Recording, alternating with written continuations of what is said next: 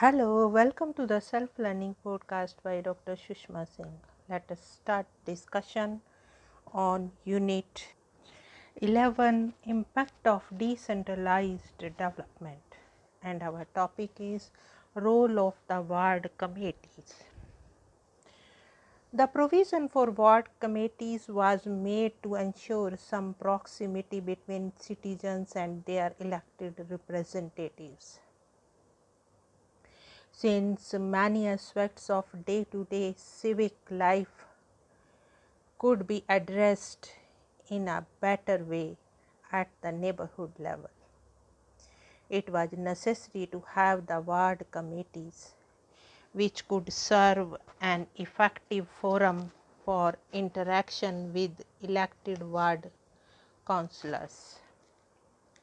The ward committees have been constituted only in eight states Andhra Pradesh, Karnataka, Kerala, Madhya Pradesh, Maharashtra, Tamil Nadu, West Bengal, and Delhi. Out of these states, it is only in Kerala that the ward committees have been constituted in all the ULBs excepting Kerala and to some extent West Bengal. None of the states' governments have shown any enthusiasm in setting up the committees. In Kerala, the participation of the people's representatives has been made broad based by listing various categories of civil society organizations professionals, and neighborhood groups. It serves as a platform for seeking and obtaining some accountability from the councillor. In the case of Karnataka and Kerala, citizens can have access to the minutes of the committee meetings. In Kerala, citizens group participating in ward committee meetings ask questions on the progress made in redressal of complaints and civil works. Thus, we see that the ward committees in Kerala have contributed greatly to ensuring participation of people in governance. One of the ward committees installed rainwater harvesting structures in the ward to tackle the problems related to scarcity of water during summer. Besides, the ward committees are looking after solid waste management. The ward committees took the initiative to appoint workers to collect solid waste from households to prevent accumulation of garbage on roadsides. All this has led to greater decentralization, accountability, transparency, and people's participation. It is a very encouraging and positive impact of decentralization. The ward committees have demonstrated their potential to emerge as platforms for citizens' participation and their interaction with elected representatives.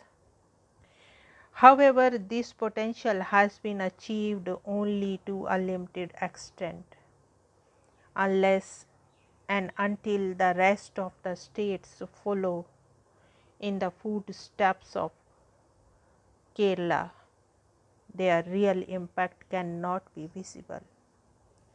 The negative side of the ward committees is that the municipal leadership view it as an incursion into their domain and the skepticism of people in looking up to these committees as a forum for their participation. The second point is accountability. Accountability of local institutions is a precondition for creating trust in the minds of the people.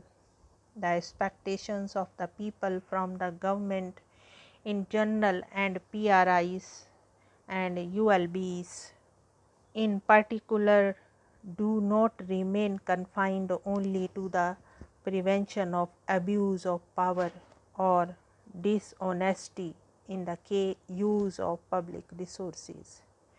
Rather, they expect their government to be responsive to their needs, wishes, and preferences. As such, the public agencies in general and the local government institutions in particular must remain accountable for being responsive to the needs of the people they serve. The provisions like display of all vital information pertaining to development projects, especially recipient of funds and how they are being spent in the panchayat or council offices or on a prominent board outside the school for the information of the public ensures accountability of the local bodies. Similarly, the provision to obtain photocopies of documents pertaining to development projects as also matters of general public interest by paying a nominal charge to ensures accountability and transparency. These provisions have a direct impact on the citizens in the sense that now they can keep a check on the functioning of the local bodies. The experience gained from the experiment of Jan Sunwais in Rajasthan is a proof that the citizens can no longer be befooled and the funds be misutilized. Under the Jan Sunwai, the village people demand for all documents related to work undertaken with public funds. If they are there are discrepancies they are questioned by the village peoples.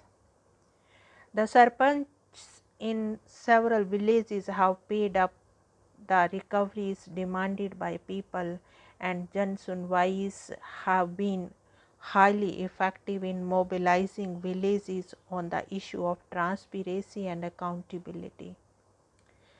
This is a very positive impact of decentralization it is hoped that in near future the local institutions will reconcile the ethical values of fair play and integrity democratic values of rule of law participation responsiveness and transparency and corporate values of providing services in an efficient and effective manner and will ultimately achieve the goal of decentralization which we have been striving for too long. Now, let us move to the next point functional decentralization. It refers to transferring subject specific or functions to the local tiers the functions prescribed under 11th and 12th schedule are to be transferred to panchayats and municipalities respectively. The first one is transfer of functions. The full transfer of functions under 29 and 18 subjects have not taken place in almost all the states. Even in the functional terms the subjects under basic needs like primary education, health, agricultural, veterinary, irrigation, etc., have not been transferred. Also, inter-tier demarcation of functions has not been carried out, resulting into overlapping of functions and conflicts in certain cases. Similarly, subject specific responsibilities have not been assigned to each tier. As such, the local bodies are not in a position to take up the responsibilities under various subjects. The performance of some states is better than the others, while some states have yet to start.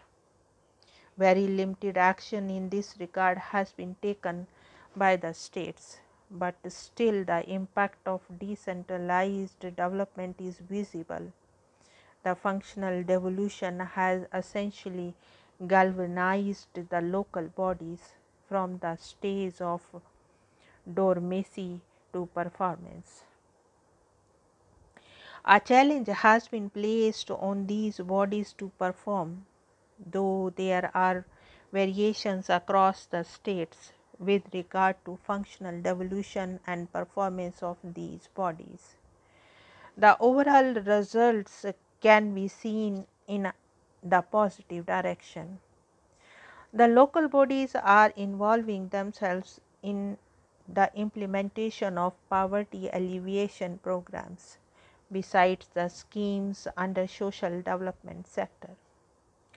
This has paved the way for greater people's participation which has been lacking so far. Now, let us wind up the session and take rest. Thank you very much for engaging yourself with the self learning podcast.